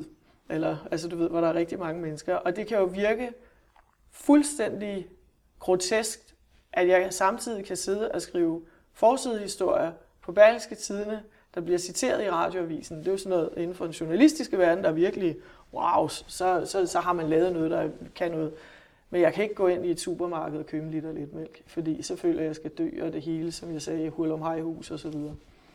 Men det, der er det fede ved at være en del af en gruppe, og så at øh, få sådan nogle opgaver, det er jo, at jeg jo ikke længere føler mig alene, når jeg går ud. Så det vil sige, selvom jeg er jo alene, da jeg skal træne det her med at gå ind i, i supermarkedet, så føler jeg jo lidt, at jeg sådan mentalt, følelsesmæssigt øh, har gruppen med mig. Og jeg ved, at de synes, at det er sejt og vildt godt gået af mig, at jeg alene har intentionen om, at nu vil jeg prøve at angribe det her supermarked og komme ind. Og jeg ved også, at gruppen vil synes, at det er sejt gået, at jeg kommer ind. At jeg måske får fat i en kurv, at jeg får gået igennem brød og frugt og grønt og alt det der ned, at jeg måske kommer helt ned i bunden af supermarkedet. Det er jo der, hvor, hvor alle kølevarerne jo er. Jeg måske også får åbnet lågen for fat i en letmælk, for en putte i kurven, for bu, øh, altså hele den her overlevelsessafari, jeg er igennem øh, tilbage hen til kassen, får lagt varen på, øh, på, på det, det her, hvad hedder det, øh, øh skranke der, og kan huske koden til mit kort, ikke flygter undervejs og så videre, og så til sidst, så lykkedes det mig jo faktisk, og så står jeg jo bagefter og har købt den her skide lidt mælk, ikke? Og jeg var bare, way, som sådan en eller anden OL-deltager, der har virkelig kommet i mål. Men, men det var det, der for mig var, var træning. Det var hele tiden, at jeg vidste, at alt egentlig var okay, og at der var en forståelse, og at hvis det ikke lykkedes mig, men at jeg for eksempel kom bare ind i supermarkedet og ikke kom længere, så vidste jeg, at det ville ikke være pinligt eller forkert at komme tilbage med næste gang og sige, jeg kom dertil, fordi så ville der være en anerkendelse af, ja, men altså, du gik jo derhen, du tog fat i kurven, og du kom ind, for eksempel. Det er jo mega sejt. Next step er så at nå ned til frugt og grønt, eller, eller hvad det nu kan være. Ikke? Så det var sådan en eller anden følelse af ikke at være alene, der nok for mig har været det mest forløsende i forhold til det her med at, øh, at arbejde videre. Det der med, at jeg er ikke alene, og jeg er ikke skør, og jeg er ikke alvorligt syg. Jeg har angst, og det er muligt at komme videre. Altså det var, det var virkelig det, der var sådan, øh, wow. Og så var det jo bare at blive ved med at træne, og træne, og træne, og træne. Og det er den eneste måde, man kommer ud af angst på. Det er ved at blive ved med at gøre det, man er bange for. Men gør det øh, på, på en, en fornuftig måde, sådan så man jo også tager tingene i etapper og ikke overtræner. Lidt ligesom hvis man skulle træne til alt muligt andet, så starter du heller ikke med at løbe en maraton. Så hvis du er helt ude af form, så går du stærkt et minut og lunder et minut, og, og så til sidst kan du klare, hvad det nu skulle være for en distance. Ikke? Det er i hvert fald meget vigtigt at bryde det ned i små bestanddele, for ellers så kan det jo godt blive sådan en uoverskuelig klump. For eksempel, at jeg skal tage på arbejde og nogle af de mennesker, jeg også arbejder med, så, så kan det at tale om, men hvad er det, du egentlig skal den her dag? mm. hvor de siger til mig, at jeg kan simpelthen ikke komme afsted, fordi puha. Mm. Mm. Men hvad handler det så om? Jamen, det er arbejdet. Jamen, det må være mere end arbejdet. Og så når man dykker ned i sådan, hvad gør du, inden du skal afsted? Hvad skal du nu med bussen? Kender du buschaufføren? Mm. Og så viser det sig i en af de her historier, at det, det handlede om, det var, at det var frokostpausen. Mm. Det var faktisk det eneste, der var farligt. Og det var egentlig ikke, at det at skulle spise eller købe det. Eller, det var faktisk, hvis først han havde sat sig mm. og havde spist mad, der så kom nogle af dem, han ikke kendte fra den anden afdeling. Mm. Hvis de kom hen til ham og begyndte at spørge om noget, det var det, der gav udslaget. Mm. Dem, han var sammen med, dem følte han tryghed ved, der var ikke noget mm. angst. Og så lige pludselig kunne han i en hel arbejdsdag sige, at det handler faktisk om 5 minutter, mm. 10 minutter. Mm. Øh, og det var sådan lidt, nå, nå ja, det kan jeg egentlig godt se. Mm. Og det gjorde det sådan lidt mindre farligt. Mm. Så det ikke er, åh oh, nej, jeg skal ud på mm. sletten, hvor der er 10.000 løver, ja, og så er der faktisk præcis. kun én ja. løve, der halter. Mm. Sådan, okay, nå, jeg kan nok godt liste forbi den. Mm. Mm. Øh, og man kan sige, hvis jeg havde sagt til personen, at sige, så fint, går du bare på arbejde, det kan du godt. Altså, det, så risikerer han jo at møde løven, og så bliver det jo endnu værre. Mm. Så det du siger, det med, at man skal altså ikke overeksponere. Nej, øh, og det er virkelig det... vigtigt at tage det i små skridt. Ja. Og det, jeg synes, der kan udfordrende, og det er også det samme med det der med, med min tinnitus, ikke at det er sammenlignet mm. med angst, men jeg havde det så i forhold til det med den følelsesmæssige frygt mm. for, hvad andre vil tænke. Det er fordømmelsen. Mm. Der er simpelthen så mange, der kan sige til mig, at det, jamen, jeg, er, jeg er bange for, at de dømmer mig. Mm. Tænk nu, hvis de tænker sådan her om mig. Mm. At der er noget galt med mig, du siger det her med at mm. føle en sammenhængskraft med mm. nogle andre, som hører Mm. Jeg er ikke alene snegl. Mm. Mm. Øh, og der har jeg selv oplevet med de, dem, jeg er mentor for blandt andet, at når de netop kommer for eksempel i gruppeforløb, mm. hvis de er klar til det, mm. at det giver dem bare den her følelse af, okay, når der er også andre, der har det sådan. Ja, jeg er ikke ja, den eneste ja, snegl. Ja, ja, præcis. Så, ikke? præcis. Ja, ja, ja, ja, ja. Det kan nogle gange gøre, at der kommer det, du siger, mm. håbet. Mm. Nå, okay, så, så kunne det måske være. Jo, og plus også, at der kan komme en omsorg og, og, og en rummelighed, fordi jeg kan jo være enormt rummelig og omsorgsfuld over for en anden, som for eksempel skal for, øh, træne og skulle spise med sine kollegaer. For jeg kan jo godt sætte mig ind i, hvor, hvor forfærdeligt det er, og hvor hårdt og vildt, øh, og hvordan man også igen må, må virkelig bryde det op i, i mindre etapper. Øh, og hvis jeg så kan overføre den øh, omsorg og rummelighed og forståelse til mig selv, fordi vi kan jo være enormt hårde ved os selv, og det og møder du jo sikkert også klienter, der er, at det der med, åh, så kunne jeg heller ikke det, og så bliver jeg også så irriteret på mig selv, fordi hvorfor kan jeg ikke bare tage mig sammen og alt det der, ikke?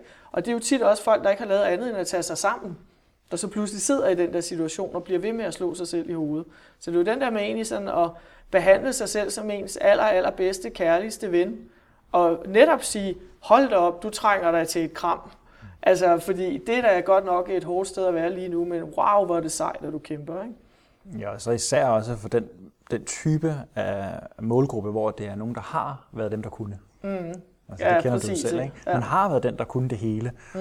Og så lige pludselig så sker der et eller andet. Mm. Ulykke, noget psykisk, et eller andet i familien, som gør, at man ender i noget angst. Mm.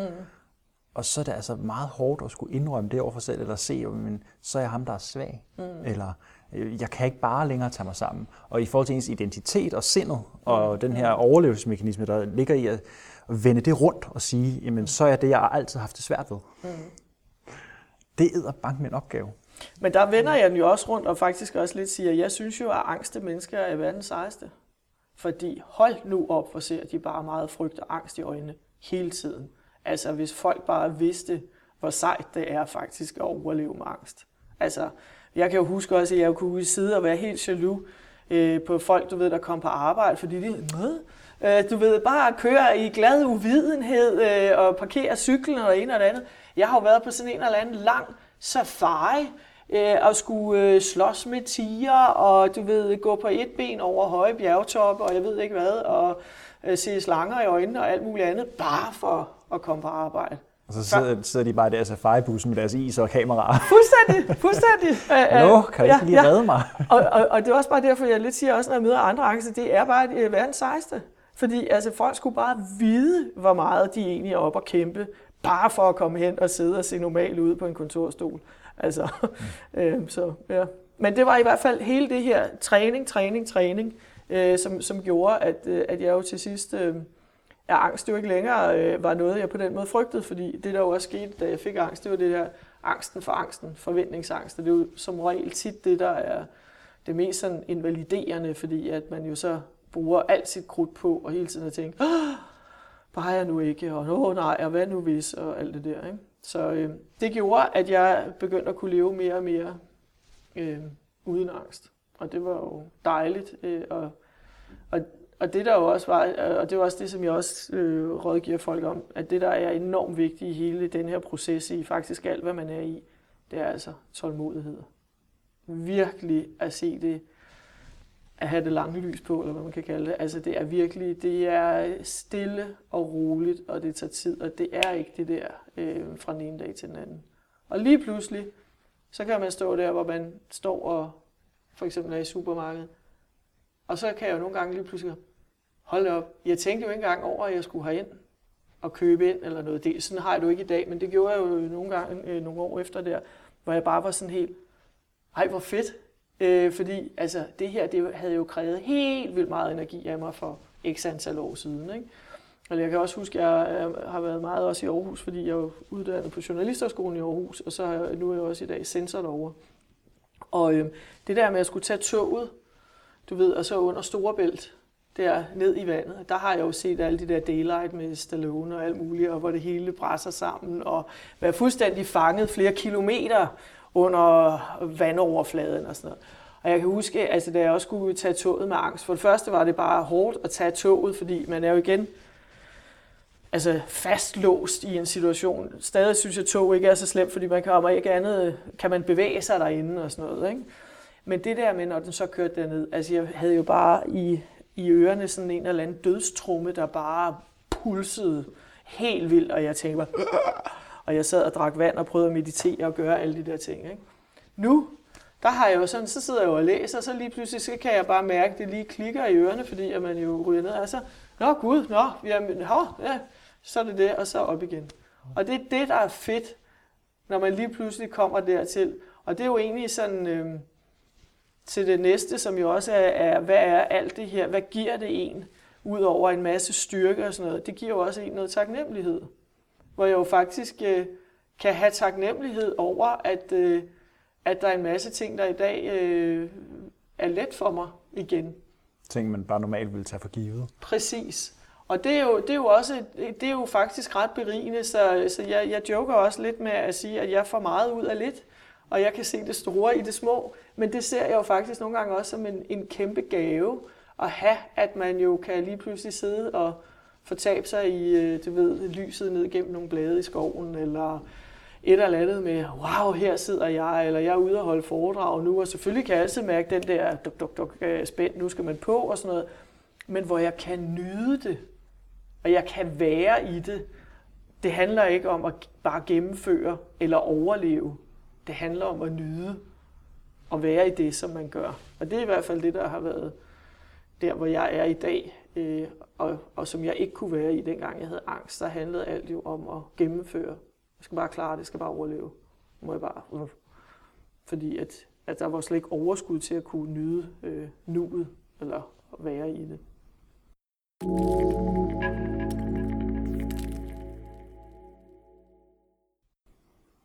Hvor er det, du sådan tænker, der er sådan den største glæde for dig i dag i forhold til det, du gør?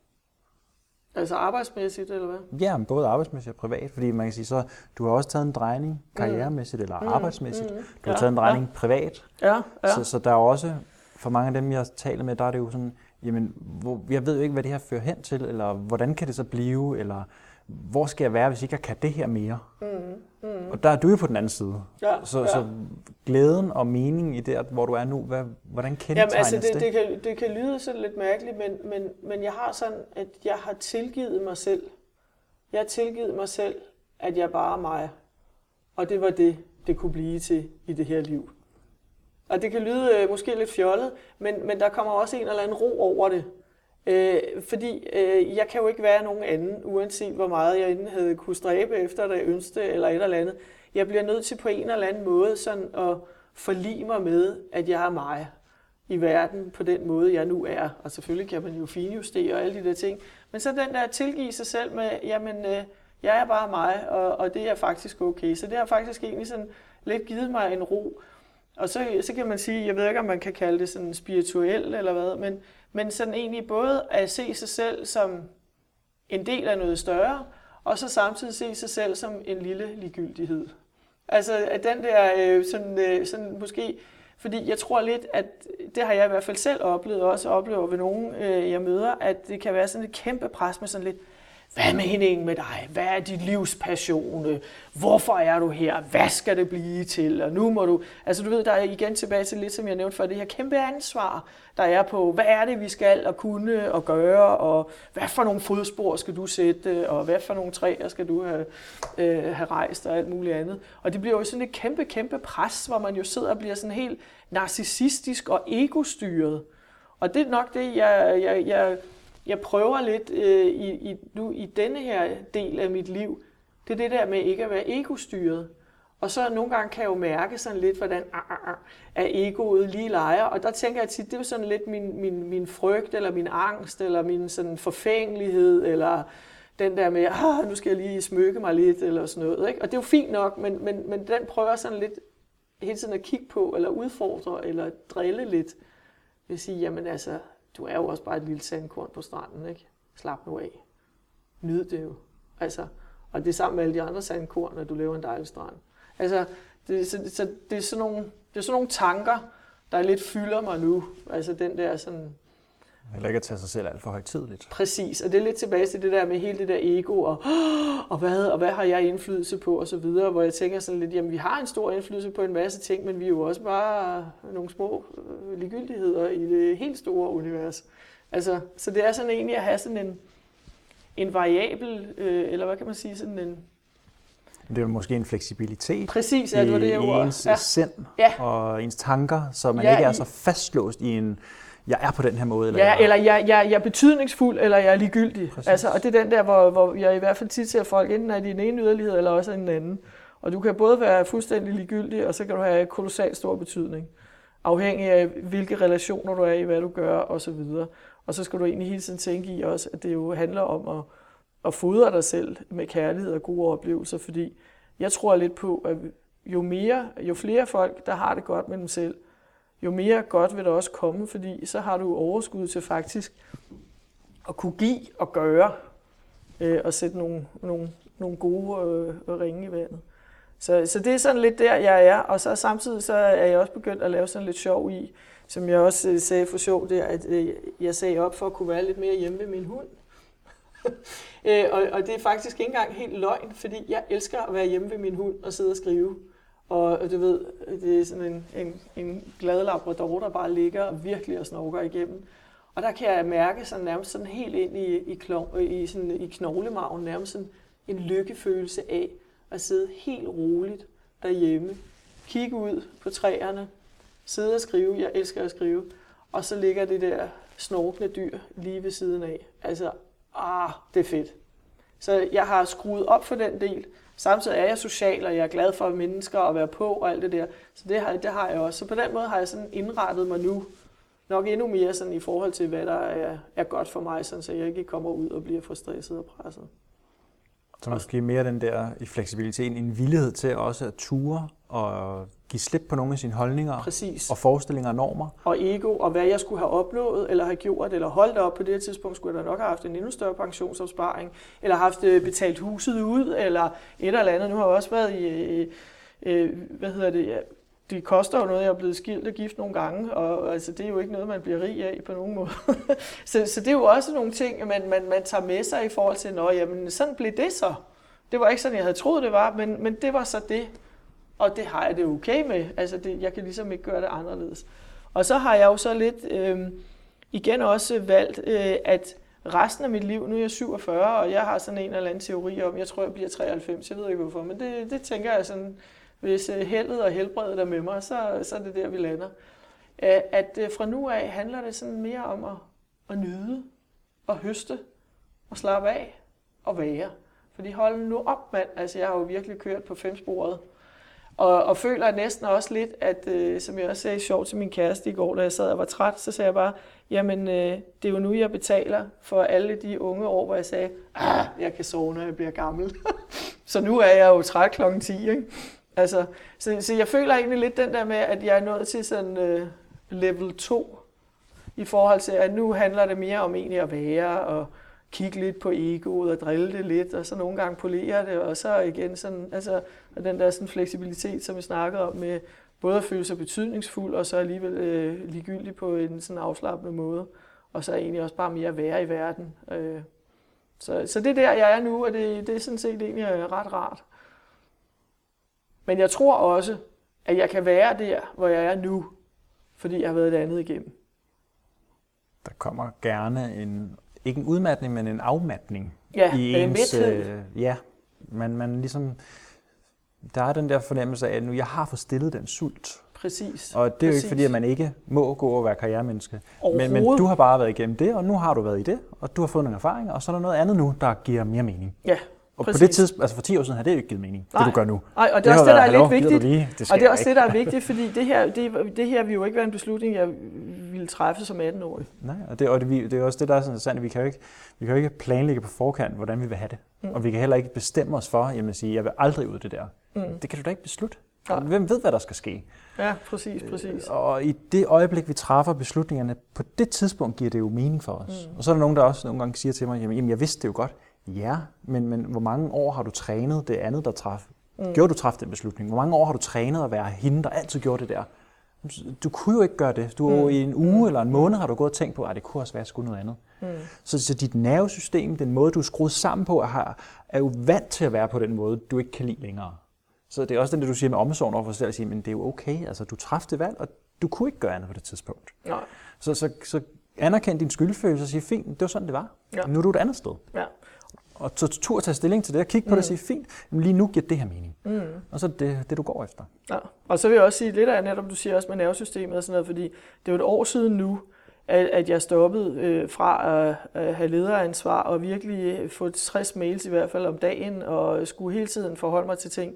Og jeg kan jo stadig mærke, altså nu er jeg jo øh, meget mere øh, i ro med det, men i starten, der sad jo, jeg tjekkede jo min telefon som en maniac, altså fordi jeg hele tiden, hvad? Altså fordi jeg var vant til hele tiden, altså det kører bare øh, af, ikke? Og, og, hvor jeg, og så hele tiden, så sad jeg så ellers i sådan en alert øh, med det, det her, det er stillhed før stormen. Det er fordi, lige om lidt, så... Altså, så jeg, det, det tager faktisk noget tid lige pludselig at øh, sige, jamen, øh, nu kan jeg godt være, jeg kan godt slappe af, og, og så lige pludselig også den der med, og det er jo det, mange jo gør, så prøver de jo hurtigt at fylde deres liv med noget andet. Og der er det jo kunsten lidt at prøve at sige, altså prøv også lige at mærke uroen ved, at der ikke sker noget.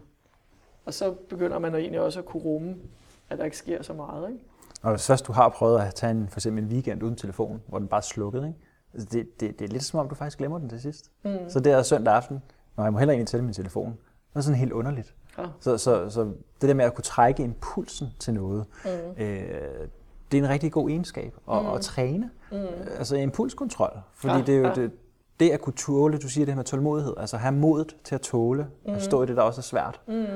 Altså sige, okay, lige nu er det uro. Det er jo også en del af det at være menneske. Lige nu er det sgu lidt, som du siger, græmset eller grumset eller mm, mm. hæsligt at være i. Ja, ja. Puha, puha. Ja, ja. Ikke? Og lad være med at dul med det, fordi hvis du kan mærke lige nu, der giver det faktisk mening for mig ikke længere at gøre det. Mm. Okay, så prøv.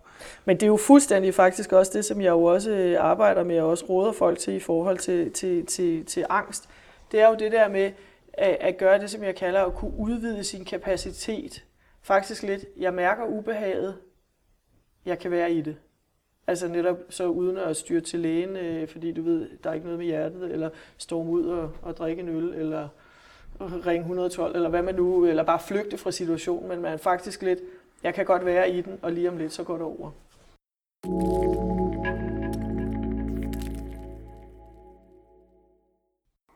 Lisel, er der noget, som du tænker, der er vigtigt sådan for dig at summere op i forhold til, hvis du skulle give mm. nogle afsluttende råd videre? Når du sådan tænker, det, det skulle det her, jeg sådan har lige brug for at sige.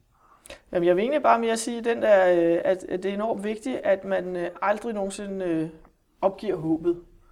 Og jeg vil sige også, jeg har aldrig nogensinde mødt nogen, også, og jeg har virkelig mødt mange, der har haft det meget, meget svært og hårdt. Jeg har aldrig mødt nogen, der ikke har fået det bedre. Altså, så der er så meget, man kan gøre. Og vi er så, så fantastisk et apparat med så mange knapper. Der er simpelthen så mange ting, man kan, kan finjustere på øh, og, og, og faktisk gøre for at få det bedre. Så man skal ikke øh, lade sig nøje med at have det dårligt, man skal søge hjælp, og der er helt vildt mange ting, det ved du også. Altså, der er virkelig, virkelig mange ting, man kan gøre for faktisk at få det bedre. Så man skal ikke finde sig i at have det dårligt eller blive begrænset. Man skal tro på, at øh, der er faktisk noget, man kan gøre, og vi er jo eksempler på, at øh, man kan komme fra noget, der er slet ikke er til at bære, til faktisk at have det mere end godt. Øhm, så, så, så der findes en masse ting, man kan gøre for at få det bedre. Så det med måske at vælge at tro på også, når du fortæller din historie, og så sige, okay, men så vil jeg godt beslutte det, og sige, mm. fint, måske kunne der også være en, en åbning for mig. Og gav vide om den snegl, der er så underlig, som du nogle gange er. Tænk nu, hvis der var en plads til dig. Mm. Tænk nu, hvis lige præcis den snegl, du er, det, det er der nogen, der efterspørger. Der er plads til alle og det er der underlige snegle. Præcis. Ja. Der er jo altid et eller andet, ja. vi kan. Og vi er jo alle sammen underlige snegle. Ja. Er der ikke det. det ene, så er der det andet. Og sådan er livet også. Ja. Lisel, er der noget i forhold til dem, som måske også kunne opleve at være igennem noget, de kan genkende sig selv i? Også mm. i forhold til måske angst. Som de, de med fordel kunne gøre i forhold til at starte lige nu med nogle små ting i deres hverdag, inden de begynder at søge hjælp. Fordi der kan godt være sådan her, så vil jeg sgu også gerne gøre noget. Hvad kunne være et første mm. lille skridt, hvis man ikke endnu har Jamen, jeg, jeg vil sige, at det jeg altid anbefaler, det er lidt, at man søger viden. Øh, fordi jo mere viden du har om noget, jo, jo, jo mindre overvældet bliver du af det, du møder. Fordi så kan du ligesom se, om okay, lidt ligesom du ved, hvis jeg nu havde influenza, så vil jeg ikke blive bange for at have feber, eller min næse løber, eller jeg hoster. Og det er jo lidt på samme måde, som hvis du øh, har angst, jamen så, så, så kan du læse dig til, jamen øh, det er ret almindeligt at kunne føle øh, rysten, skælven, øh, du ikke kan synke, hjertet slår, og hvad det nu kan være forskellige ting, fordi der kan være alle mulige mærkelige ting. Og at, at man sådan på den måde egentlig får, bliver normaliseret, eller normaliserer sig selv, ved faktisk at finde ud af, jamen det er faktisk ret almindelige symptomer, hvad det nu end er, man bokser med. Så jeg vil sige, jo mere viden man kan få, og information om, hvad det er, man bokser med, jo, jo, jo, jo, jo, jo mindre overvældet vil man føle sig af, er der nu et eller andet galt, og så videre. Så det er egentlig sådan første skridt, og så vil jeg simpelthen sige, søg hjælp, og få hjælp til at få det bedre. Og der tænkte jeg nemlig også lige nu her, i forhold til for eksempel Psykiatrifonden, også det med, at du yder rådgivning i forhold til mm, det her med mm. psykisk førstehjælp. Ja. Er, er der et sted, som man med fordel kunne, kunne tage kontakt? Er der en hjemmeside, hvor man siger, her det er et meget godt sted at søge Der vil jeg klart sige, øh, som du også nævner, at Psykiatrifonden. Altså Psykiatrifondens hjemmeside, og det er psykiatrifonden.dk er fantastisk site, øh, og, fordi der er inden for stress, angst, depression, øh, misbrug, skizofreni, øh, demens, altså der er ikke det, du ikke kan læse om. Og samtidig er der også en masse videoer, hvor, hvor psykologer fortæller om for eksempel øh, vejrtrækningsøvelser, tankemyldersøvelser, alt muligt. Der er jo sådan nogle mentale træningsrum faktisk inde på sitet, hvor man egentlig også kan træne og øve sig i, i forskellige ting, og faktisk også få en masse øh, tricks til, hvordan man kan berolige sig selv og komme igennem situationer osv. Så, så øh, jeg vil sige, at Psykiatrifondens hjemmeside er virkelig, virkelig god i forhold til øh, at få, få information, og så samtidig også få værktøjer. Og så er der jo også en, en rådgivningslinje, man også altid kan ringe til øh, og få snak. Og det er en anonym, gratis rådgivning, hvor man også kan finde øh, telefonnummeret inde på hjemmesiden. Og er det øh, muligt derigennem at få de her samtaler også, hvor man kommer ind sådan umiddelbart, eller er der nogle andre, man skal tage kontakt til? Altså, så er det nogle andre, du skal tage øh, kontakt til, fordi her der er det, det er anonymt, så det er jo sådan lidt tilfældigt, hvem er det, der er på vagt, som du får en øh, samtale med. Men altså der kan du i hvert fald, øh, om ikke andet, også øh, tale med vedkommende om, hvor kunne jeg så søge hen? Fordi det er jo også det, jeg selv sidder, når jeg tager telefonen om lidt er på vagt. Så ved jeg jo ikke, hvem der ringer, hvad det er for nogle... Øh, det kan også være pårørende, Øh, som har, har brug for, for noget information, eller har en problematik, de gerne vil have vendt. Og så sidder jeg jo igen tilbage til Google, og jeg er jo virkelig hurtigt på knapperne i forhold til, om er det ensomhed, hvor bor du hen i Kolding, Nå, men så er der de og de ting, for eksempel, eller er man ældre, jamen så er der ældresagen, og hvad kan de egentlig gøre for dig? Eller der findes øh, angstforening, eller depressionsforening, der er de og de grupper, eller ellers er det jo også altid det der med at tage kontakt til egen læge. Altså det er jo egen læge, der altid egentlig er lidt indgangsbilletten, eller den første dør, man skal gå ind af, som så igen kan henvise til, om det skal være til en psykiater, eller om det skal være til en psykolog, eller, eller terapi. Og det kan også være, at man jo afhængig af, hvad man bokser med, også måske skal have noget medicin. Og der vil jeg bare sige igen, medicin skal aldrig stå alene. Der skal altid også være terapi. Men jeg er ikke modstander af medicin. Jeg har bare mødt mange, der kun spiser medicin uden at få effekt af det, og så til gengæld har de rigtig mange bivirkninger. Så det skal sådan ligesom følges ad. I forhold til dig, også personligt, mm. kan man finde dig et sted på nettet, hvor det vil give mening for folk at søge hen, for eksempel for at læse din bog, eller mm. få fat i nogle samtaler? Øh, hvad ja, kan de ja. gøre der? Ja, men altså, jeg har en, øh, en hjemmeside, der hedder lizl, lizl.dk, eller liselrand.com, eller den fører til det samme. Og ellers kan man også finde mig inde på, på Facebook. Der, der poster jeg også hver dag billeder fra naturen, og nogle, nogle små søde ord om, hvordan man kan have det godt, eller være glad, eller se lyset osv. Så ja, det kan man sagtens. Altså, jeg har jo også både øh, Skype øh, sessions, og jeg mødes også med folk, eller går tur i skoven med folk og, og snakker. Og så kan man også øh, bare lige google øh, min bog. Altså, hvis man skriver Lissel Rand, eller Kom stærk ud af din angst, så popper den op, og man kan få den i alle boghandler, og man kan låne på biblioteket og, og købe den også i de der online boghandlere. Hvis man tør gå på biblioteket. det er meget ja, hvis... smart at bestille den på nettet. ja, ja, det, det kan man sagtens gøre. Ja, ja. Det er, bare, det er bare gas. Ja, ja. Nå, nej, men, øh, nej, men det er jo ikke øh, helt forkert, fordi jeg vil sige, hvis du har en bulrende angst, så det der for eksempel det det. at bevæge sig ind på et øh, apotek, skulle jeg lige til at sige et bibliotek, øh, så kan man jo stadigvæk øh, stille skarpt og, og, og gå hen og spørge øh, om en angstbog, øh, når man... Øh, ja. Lidt altså, det, eller ja, ja, ja, ja, præcis. Ja. Øh, jeg tænker, at jeg håber, at de lytter, der lige nu har været igennem det her sammen med os to, kan få noget med sig i forhold til noget fornyet inspiration og noget håb måske også til at sige, mm. okay, hvis jeg kan, hvis du kan have det sådan, mm. og du har gjort sådan og sådan, så på en eller anden måde, så kunne det også være, der nogle muligheder for mig. Mm. Og det er i hvert fald det, du også er meget fortæller for, hører jeg. Mm. At sige, men der er muligheder. Masser. Øh, og så kan man så godt stadig, opleve jeg jo, føle sig lidt fortabt, og også føle, at jamen, jeg har jo prøvet, jeg har jo læst. Men alligevel at sige, okay, men så kunne du prøve det her i stedet for. Og rådgivning er måske altid et meget godt sted. Ja. Men, og så er der jo lige en anden ting også til det der, fordi jeg møder også rigtig mange, jeg har prøvet det og det og det og det og det og det. Og så er der også noget, der hedder timing.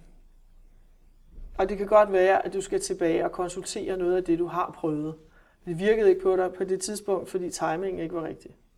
Så det er også det der med, og det er lidt tilbage til igen, den der med ikke at give op, fordi at øh, så bliver man jo også lidt forjaget i forhold til, det har jeg prøvet, det har jeg prøvet, det var heller ikke godt, og det var heller ikke, altså at man kan se nogle ting, i stedet for måske også nogle gange øh, at så frøet, og lige have noget tålmodighed i forhold til, at det faktisk kan vokse frem. Og så kan det nogle gange også bare være det her med, det var ikke øh, det rigtige, øh, eller det var ikke hensigtsmæssigt den måde, jeg gjorde det på på det tidspunkt.